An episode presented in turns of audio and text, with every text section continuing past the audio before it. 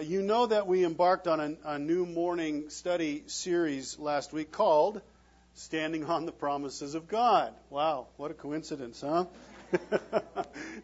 and I did borrow the, the title from that great old hymn that the worship team just led us in a moment ago. Um, so uh, that's where it comes from. Right now, in your Bible, there are approximately 3,500 promises that our Heavenly Father or the Lord Jesus, in concert with the Holy Spirit, have given to you and me. 3,500 plus promises. Is that pretty cool? That's a lot of promises. Man, oh man. We're going to be looking at about 10 to 12 of them. So there's a lot more that we aren't looking at, but we're going to look at 10 to 12 of them over uh, the next several weeks as we move through the spring and, and head towards summer. I, I, I toyed with the idea of calling this series Springing into the Promises of God. And then I thought, nah, that sounds kind of corny. We aren't going to go there. But I made a, a slide for it, so I, I just wanted to use the slide. But no, no, that's not true. I, I did mention to you, though, last time that we were together, the, the reason why we are heading in this direction. I had just been sensing as I was moving in the circles of our church family that there was there was just a need for uh, some soul and spirit pick me up, some encouragement. Life has been dishing out some pretty significant challenges for some in our church family. The clouds of weariness or discouragement have been hanging down kind of low for more than, than a few of us. And so spending time with our promise keeping God uh, just seemed timely to me. How timely, I guess I really hadn't anticipated until after service. I'm standing at the door greeting as, as uh, folks are leaving. And it was amazing to me how many people shared similar responses to what we talked about last week by way of an introduction. Oh man, that's exactly what I need, Pastor Tim. That's that's what I need. I you have no idea how perfectly timed this particular series is. In fact, even one person said, "Have you been reading my mail?" and all that was really confirming for me. Uh, I felt like I was just hearing the Holy Spirit nudging my heart and leading us to the places that we need to be going on our mornings together. So that's really why we're in this series. So, where do we go now, having introduced the series last time? Where do we go first? Well, there really isn't a more pivotal promise from God to you and me than the one that you see there on your note page at the top. The promise of what? Eternal life. 1 John 2:25 says, "And this is the promise that he made to us, eternal life." There are many other wonderful promises, hugely important promises that God has given to us. 3500 plus of them. But all of those other promises really only come to life and become difference making in our lives when we have believed and received the eternity impacting promise of life from God through faith in Jesus. Amen? Yeah, the promise of eternal life. So that's where we want to begin this morning is with this particular promise. Everything's going to flow out of this as we go forward, this one promise. So as we do that, would you just take a moment and join me as I would ask God to uh, take us into His Word and and Heavenly Father, it is uh, it is a very serious thing that we do now as we step into Your Word. This is this is our time for uh, you to talk to us and to remind us of uh, truths about yourself and your promises that you've made to us, and in particular this promise of eternal life. And and eternity will not be long enough for us to thank you for this promise and how you have have given it to us through Jesus. Today, we would just uh, want to tell you that, uh, to the best that we can, with your help, we'll set aside all of the distractions that would press in on us in this moment and try to really focus um, on you and what you have said in your word and how we thank you for your word today, that we hold it in our laps. And as Robin mentioned at the very beginning, it's your heart on the printed page. So we really want to have your heart now. Help me, Lord, to just be what your people need today and to stay out of your way. Let the power of your word um, be the difference maker for us. And we'll say thanks in Jesus' name. Amen and amen. Several years ago, one of the major airlines hit on an interesting marketing scheme to attract some new flyers. They offered a limited number of unusual round trip flights. Unusual in that for $59, you could buy a mystery fare ticket to an unknown American city. As the buyer, you didn't find out where you were heading until you arrived at the airport. And that was the deal. You had to be willing to do that. And the airline had plenty of takers. In Indianapolis, for example, 1,500 people crowded at the counter to buy these mystery fare tickets that were sold on a first come, first served basis. Well, not surprisingly, when some buyers learned about their destination, they were not all that thrilled. One traveler who was hoping to go to New Orleans found that his ticket was going to take him to Minneapolis. And so he walks through the airport terminal yelling, I've got one ticket to Minnesota and I'll go anywhere else. Now, I've never been to Minnesota, but uh, must have been not a, a pleasant thought for him. Now, mystery fares could be kind of a fun way to spice up a weekend getaway. But as a general rule, most of us don't care much for mystery destinations. We like to know where we're going, right? As a general statement. And for absolute sure, the one time we never want a mystery ticket is when it comes to the question of where we're going to spend eternity. We don't want a mystery ticket at that point. We don't want to move through life uncertain about whether we are going to heaven or whether we are going to hell. Again, 1 John 2:25, and this is the promise that he has made to us. What is it, church? Eternal life. To say it another way, and this really is the, the, the morning uh, in a sentence, the whole morning.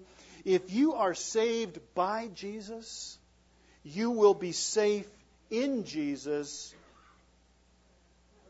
forever. Forever.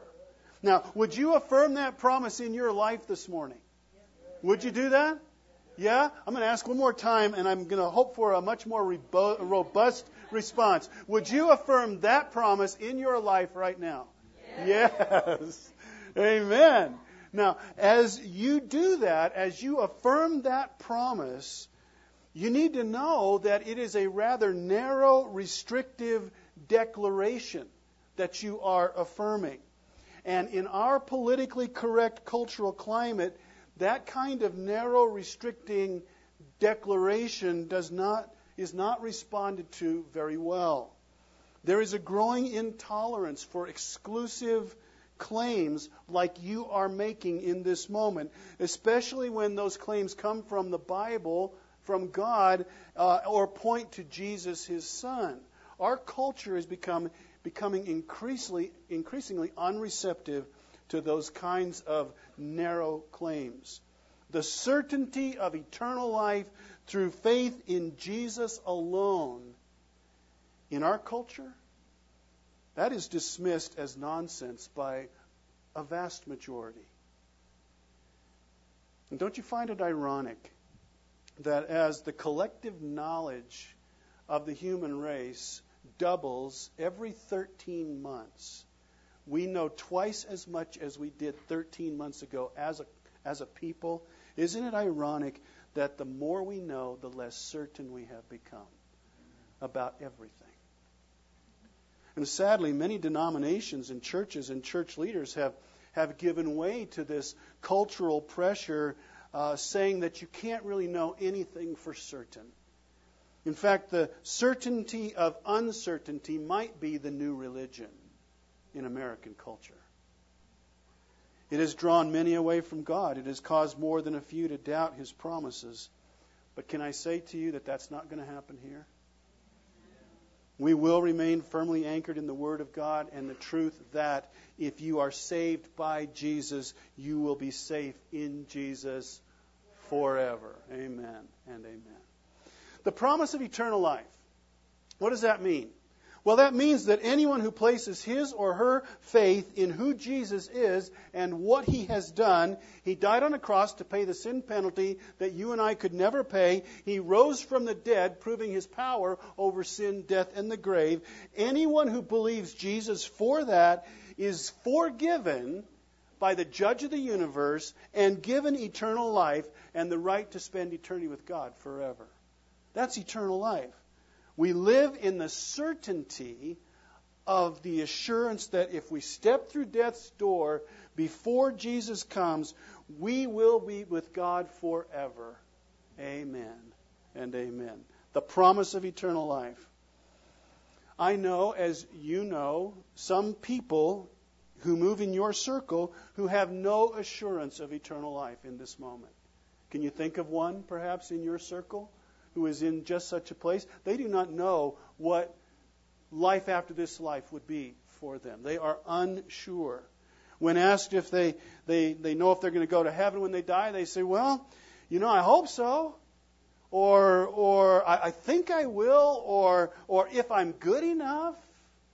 Or if God will have this old sinner like me, um, maybe.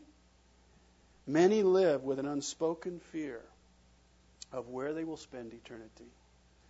On your note page, when it comes to God's promise of eternal life, there really are only four possibilities uh, that a place a person can land. Just just four places where you might might find yourself. One can be lost and know that they are lost. How tragic it would be to be in such a place because you know that God offers another way. But to, to, to, to know that you're, you're lost, how sad that would be. One can be lost and think that they're saved. That's a dangerous place to be, isn't it? Because your life rests on a foundation that isn't true. You think you're saved, but you're not. You put your hope in, in the wrong place. One can be saved and not know for sure that they're saved. That's kind of unsettling, but God has, has made it so that we can know and we can have certainty. And we're going to get to that before we're done today.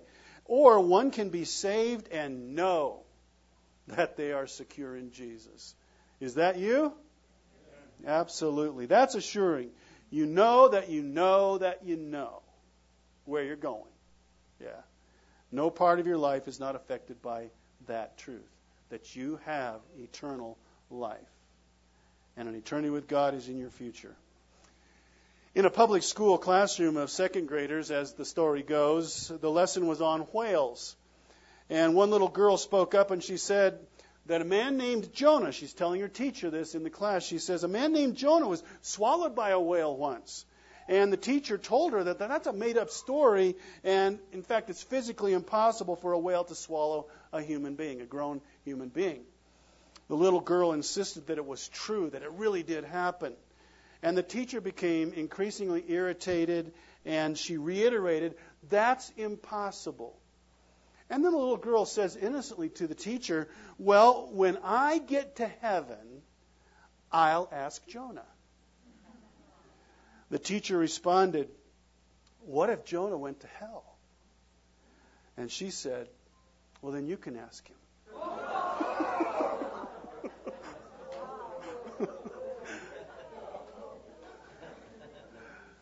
The little girl knew where she was going. And she was pretty sure where the teacher was going. to be saved and know that you're saved in Jesus, that you're secure in Him.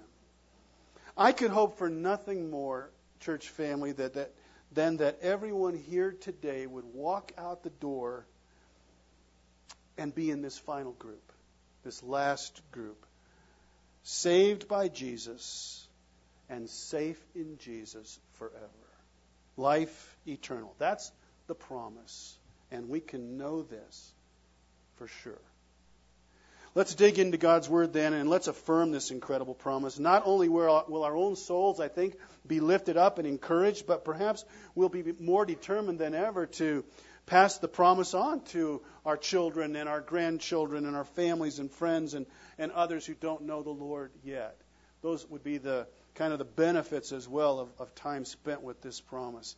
And since there are literally dozens of passages where the promise of eternal life is declared in our Bibles, I thought it might be helpful if we, we limited the scope of what we look at, concentrate our focus.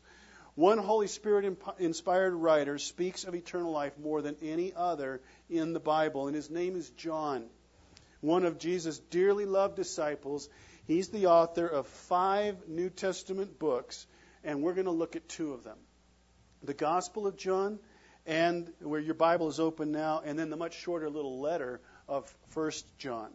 Of the 42 instances where we read the words eternal life, together in the New Testament, 22 of those instances are found in these two books, either the Gospel of John or the book of First John. So that will help us to concentrate a little bit. On that note page that you have, and we'll put them up on the monitors as well, allow the sheer weight of these passages just to speak for themselves without commentary. We'll come back in a moment and, and pick up some observations, but just listen as, as the Holy Spirit tells us through John about eternal life and this promise. In John 20, verse 31, near the end of the gospel, John says, But these are written. I wrote this book so that you may believe that Jesus is the Christ the Son of God, and that by believing you may have what? Life in His name. It's talking about eternal life. You go to John chapter 3, verse 16 to 18, verses that we know well and maybe have memorized. For God so loved the world that he gave his only Son, that whoever believes in him should not perish, but have what? Eternal life. For God didn't send his Son into the world to condemn the world, but in order that the world might be saved through him. Whoever believes in him is not condemned. It's another way of saying has eternal life. But whoever does not believe is condemned already because he's not believed in the name of the only Son of God. Verse 36 of chapter 3 Whoever believes in the Son has eternal life. Whoever does not obey the Son shall not see life, but the wrath of God remains on him. 524 Jesus says, Truly, truly, I say to you, Whoever hears my word and believes him who sent me has eternal life. He does not come into judgment, but has passed from death to life. It's one of the great evangelism verses. John 6:40. For this is the will of my Father, that everyone who looks on the Son and believes in him should have eternal life, and I will raise him up on the last day. That's a promise, isn't it? From Jesus to us. And then in John 10, where your Bible's open, verse 27, Jesus says, My sheep hear my voice, and I know them, and they follow me. I give them eternal life. And they will never perish, and no one will snatch them out of my hand. My Father who has given them to me is greater than all, and no one is able to snatch them out of the Father's hand. I and the Father are one. Amen. God or Jesus only have to say something once for it to be true, right? But they together have said it over and over and over. And we just scratched the surface of these places that we could have gone.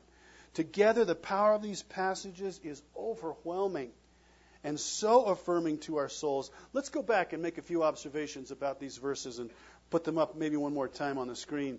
In John 21, verse 31, for example, where John tells us why he writes the gospel record here by the Holy Spirit, he inseparably links eternal life to what?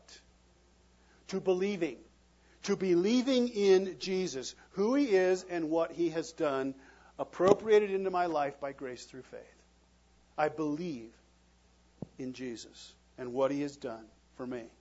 In John chapter 3, verses 16 to 18, Jesus says that eternal life is a gift, isn't it?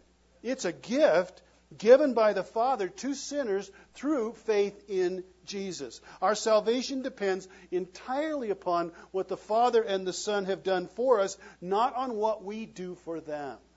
Is that a huge truth? That is a huge truth. Many people think that their salvation depends on what they do for God. It is absolutely not true. Again, faith in Jesus is the way that we receive this gift that we call eternal life. In 336 and 524, eternal life is the present possession of believers. Did you notice that? Whoever believes in the Son has, I want to circle that in your Bible, has eternal life, has eternal life, has passed from death to life. If you have the Son, you have right now, this moment, what? Eternal life. It's not something that you're going to get in the future. It's not something that you receive when you die. You possess it right now. Now, if you are in Jesus by faith, present tense, you are a possessor of life from God that never ends. How cool is that? That's a present tense truth. 640 says this again, just in case we missed it. Everyone who looks on the Son and believes in him should have, present tense, eternal life. And in John chapter 10, verse 27, Boy, what do we say about this particular passage? I mean, we could spend the next several mornings just hanging out here with these few verses.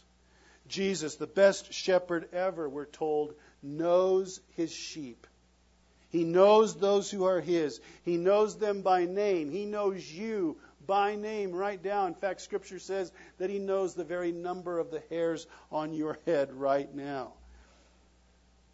They know him. He knows you, and this passage says that you know him by faith. True sheep listen to him. They follow the lead of the shepherd. In verse 28, those that Jesus knows are never going to perish. That's his promise. This is a strong double negative in the Greek. They will indeed not ever perish, Jesus says. Not ever. In the words of Jesus' time, this was a, legal, contractual statement. It came kind of out of the, the, the lawmaking arena of Jesus' day. An irrevocable declaration made by Jesus to you and me they will indeed not ever perish. I like that, don't you? That's a promise. And then notice that our salvation can never be stolen, Jesus says. Not by any person, not by any power. The word snatch here it's, it's the word that means to pluck or to, to, to pull or to take away by force. And Jesus is telling us is that we are that we are as safe as we can possibly be in our eternal life because it is in the person of Jesus. We are in the hands of God Almighty. We are in the hands of the Lord Jesus, and there is no force or power that can pry open his grip and take you from, from him. I can't help but think of the words of Romans chapter 8 in this regard. Verses 38 and 39. I know I said we'd confine ourselves to John, but I, I just got to break out here for a second. So, so check this, this passage out on the, on the screen. The Holy Spirit declares that neither death nor life, nor angels or rulers, nor things present or things to come, nor powers, nor height, nor depth, nor anything else in all creation will be able to separate us from the love of God in Christ Jesus our Lord. No one can steal our eternal life from us. No one and nothing. We're in God's hands. And then in verse 29, the greatness of the Father is the grounds for this security. No one is greater than He is. He's greater than all. I love the language used by a preacher of the last century. His name was, was A.W. Pink. He says, The promises of God are unimpeachable. He will secure the eternal welfare of those whom He has appointed to heavenly glory.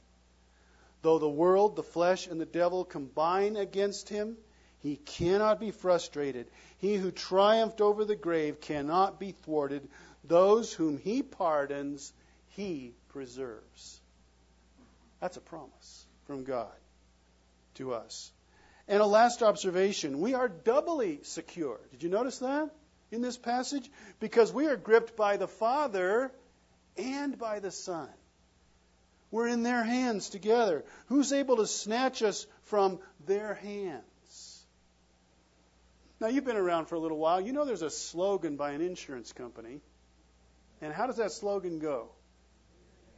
You are in good hands with Allstate, right? I mean, how many times in the course of a football game or a TV show are you hearing that? You can instantly think of the actor who says that too, right? You are in good hands. Jesus says, He promises that those whom He has purchased with His own life and His resurrection, His sheep, could not be in better hands than His hands or the Father's hands. You could not be more secure.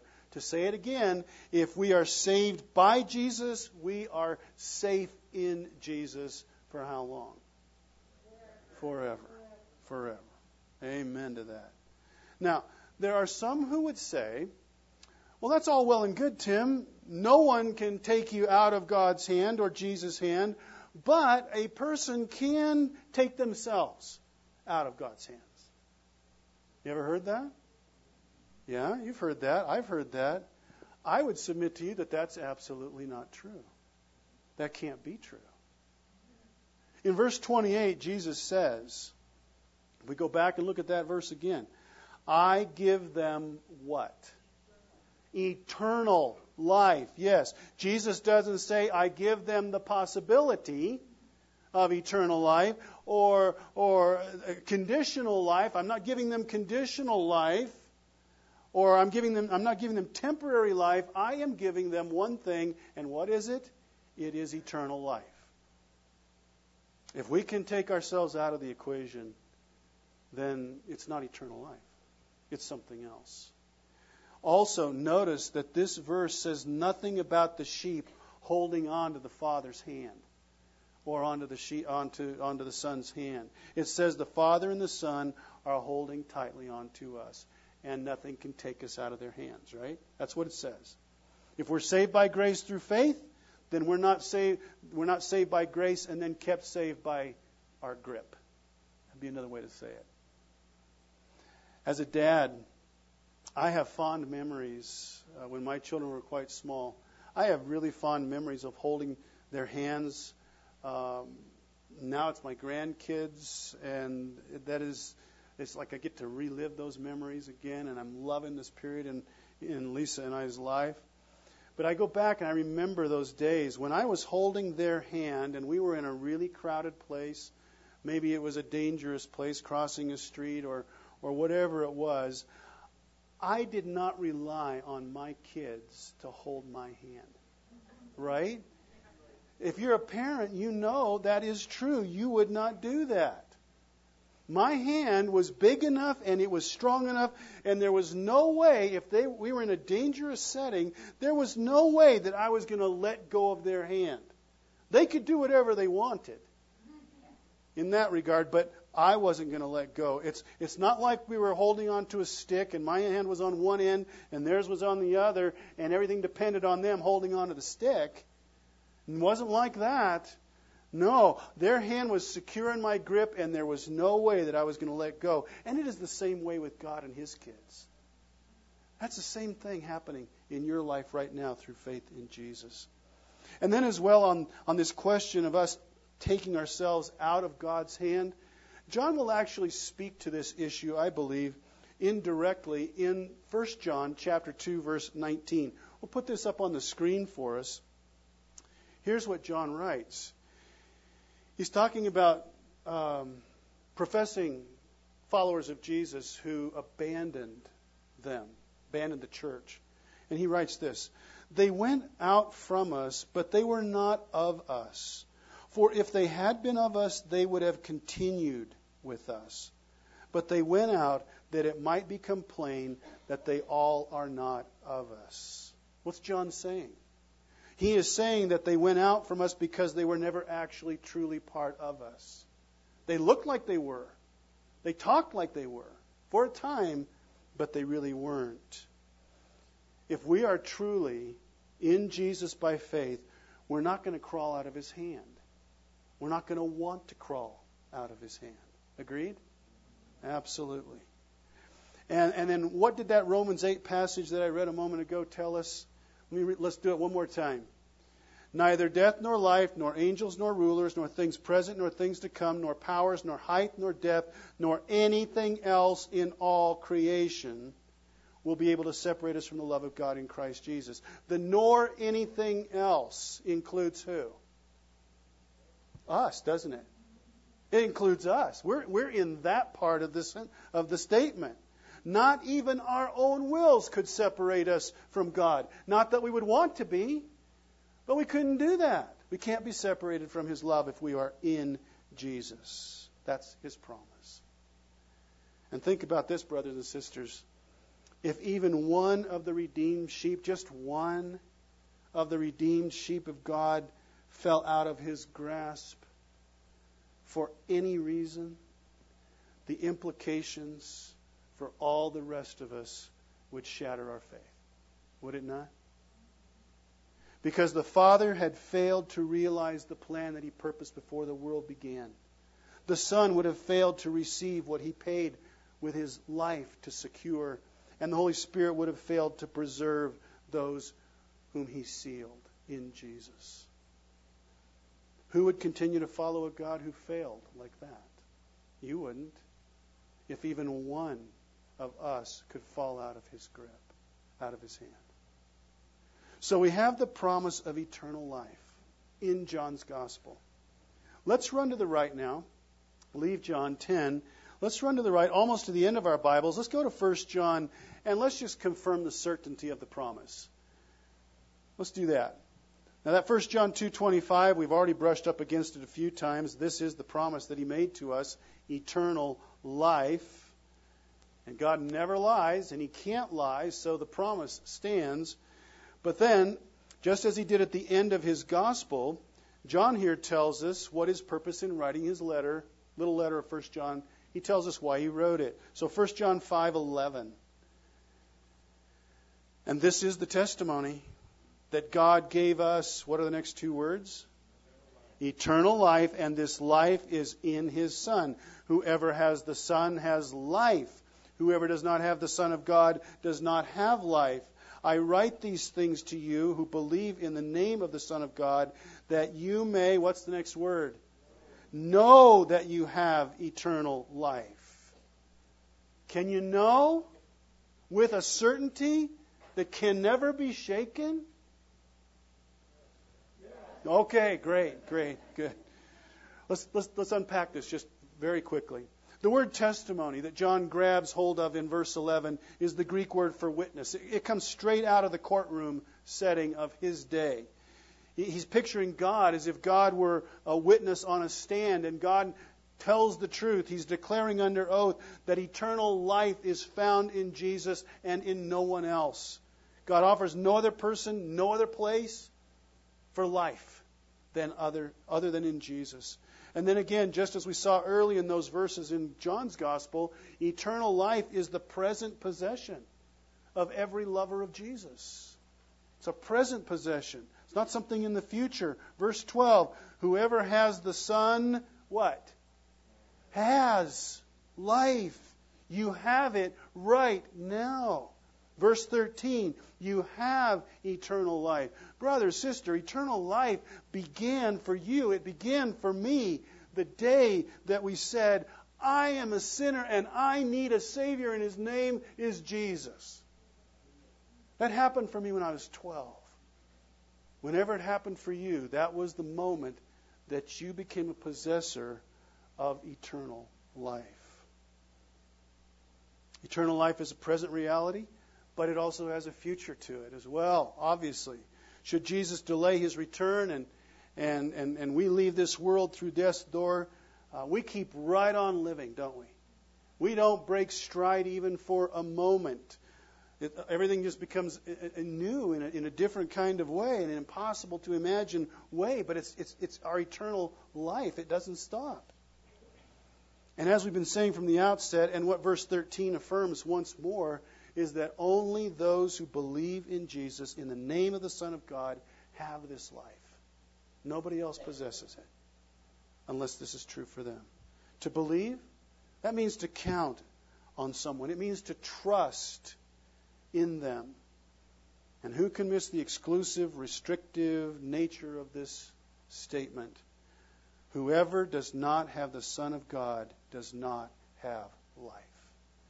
That truth doesn't sit well in our culture, does it? But it is absolutely true. Because God said it. There aren't many ways to life with God. Are there? No. There is only one way, and his name is Jesus. In fact, Jesus, what does Jesus say in John 14, verse 6? I am the way, I am the truth, I am the life, and no one, no one comes to the Father except through me. Yeah. God wants us to know. This is the last thought here. God wants us to know for certain that you know. Doesn't that what he says? The word know. It appears 39 times in 1 John. It's not a matter of feeling or thinking or hoping that you have eternal life. It's a matter of what? Knowing with a settled assurance that, that has no doubt mixed in with it. You know that you know that you know. Far too many rely on feelings rather than on the truth of the promise, right? That you may know. Do you know? Yes. It's a settled assurance for you today. In a, in a little book entitled How to Begin the Christian Life, an old pastor from the past tells the story about a prisoner who had been pardoned by the governor. A guard brings to the prisoner's cell this document. It's been signed by the governor, it's been sealed. The, the prisoner opens the envelope and he reads its contents. The guard waits, and then he asks the prisoner, Have you been pardoned? And the prisoner says, Yeah, yes. As, as a matter of fact, I have. It says here that my crime has been wiped from my record. The guard asks, well, how do you feel? Do you feel pardoned? And the man says, No, no, I, I can't say that I do. It's all so sudden. But if you don't feel pardoned, how do you know you are pardoned? The guard asks. And the man replies, It tells me so right here, whether I feel it or not. Brothers and sisters, the promise of our pardon is spelled out right here. And it is true whether we feel it or not, right? Now, maybe you don't feel forgiven today.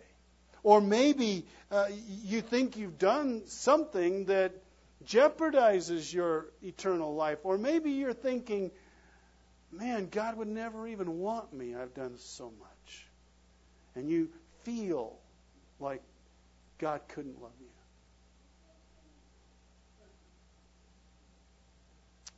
I write these things to you who believe in the name of the Son of God, that you may know that you have eternal life. Not one hint of feeling in there, right? We believe the Word of God, not our flimsy feelings. You know, over the years, I have been fond of a particular little drawing that has helped me, and I have shared it many times uh, with others over the years uh, to, to, get at this truth of feelings and, and, and the truth of God's Word. The, the, drawing is of a train, as you see it there on your note page and on the screen. And the train is in, intended to represent your life. And so the, the facts of Scripture are the locomotive. The, the, your faith is the coal car, if you will. And then your feelings are what? the caboose. The caboose. And so as long as we're pouring our faith into the facts of God's Word, the truth of God's Word, our life moves forward exactly the way that God would intend for it to move. And our feelings, what happens to our feelings? Well, they just get pulled along, don't they? They're along for the ride. But the problem is that oftentimes we take the caboose, and what do we do with the caboose of feelings? We put it on the front of the train, don't we?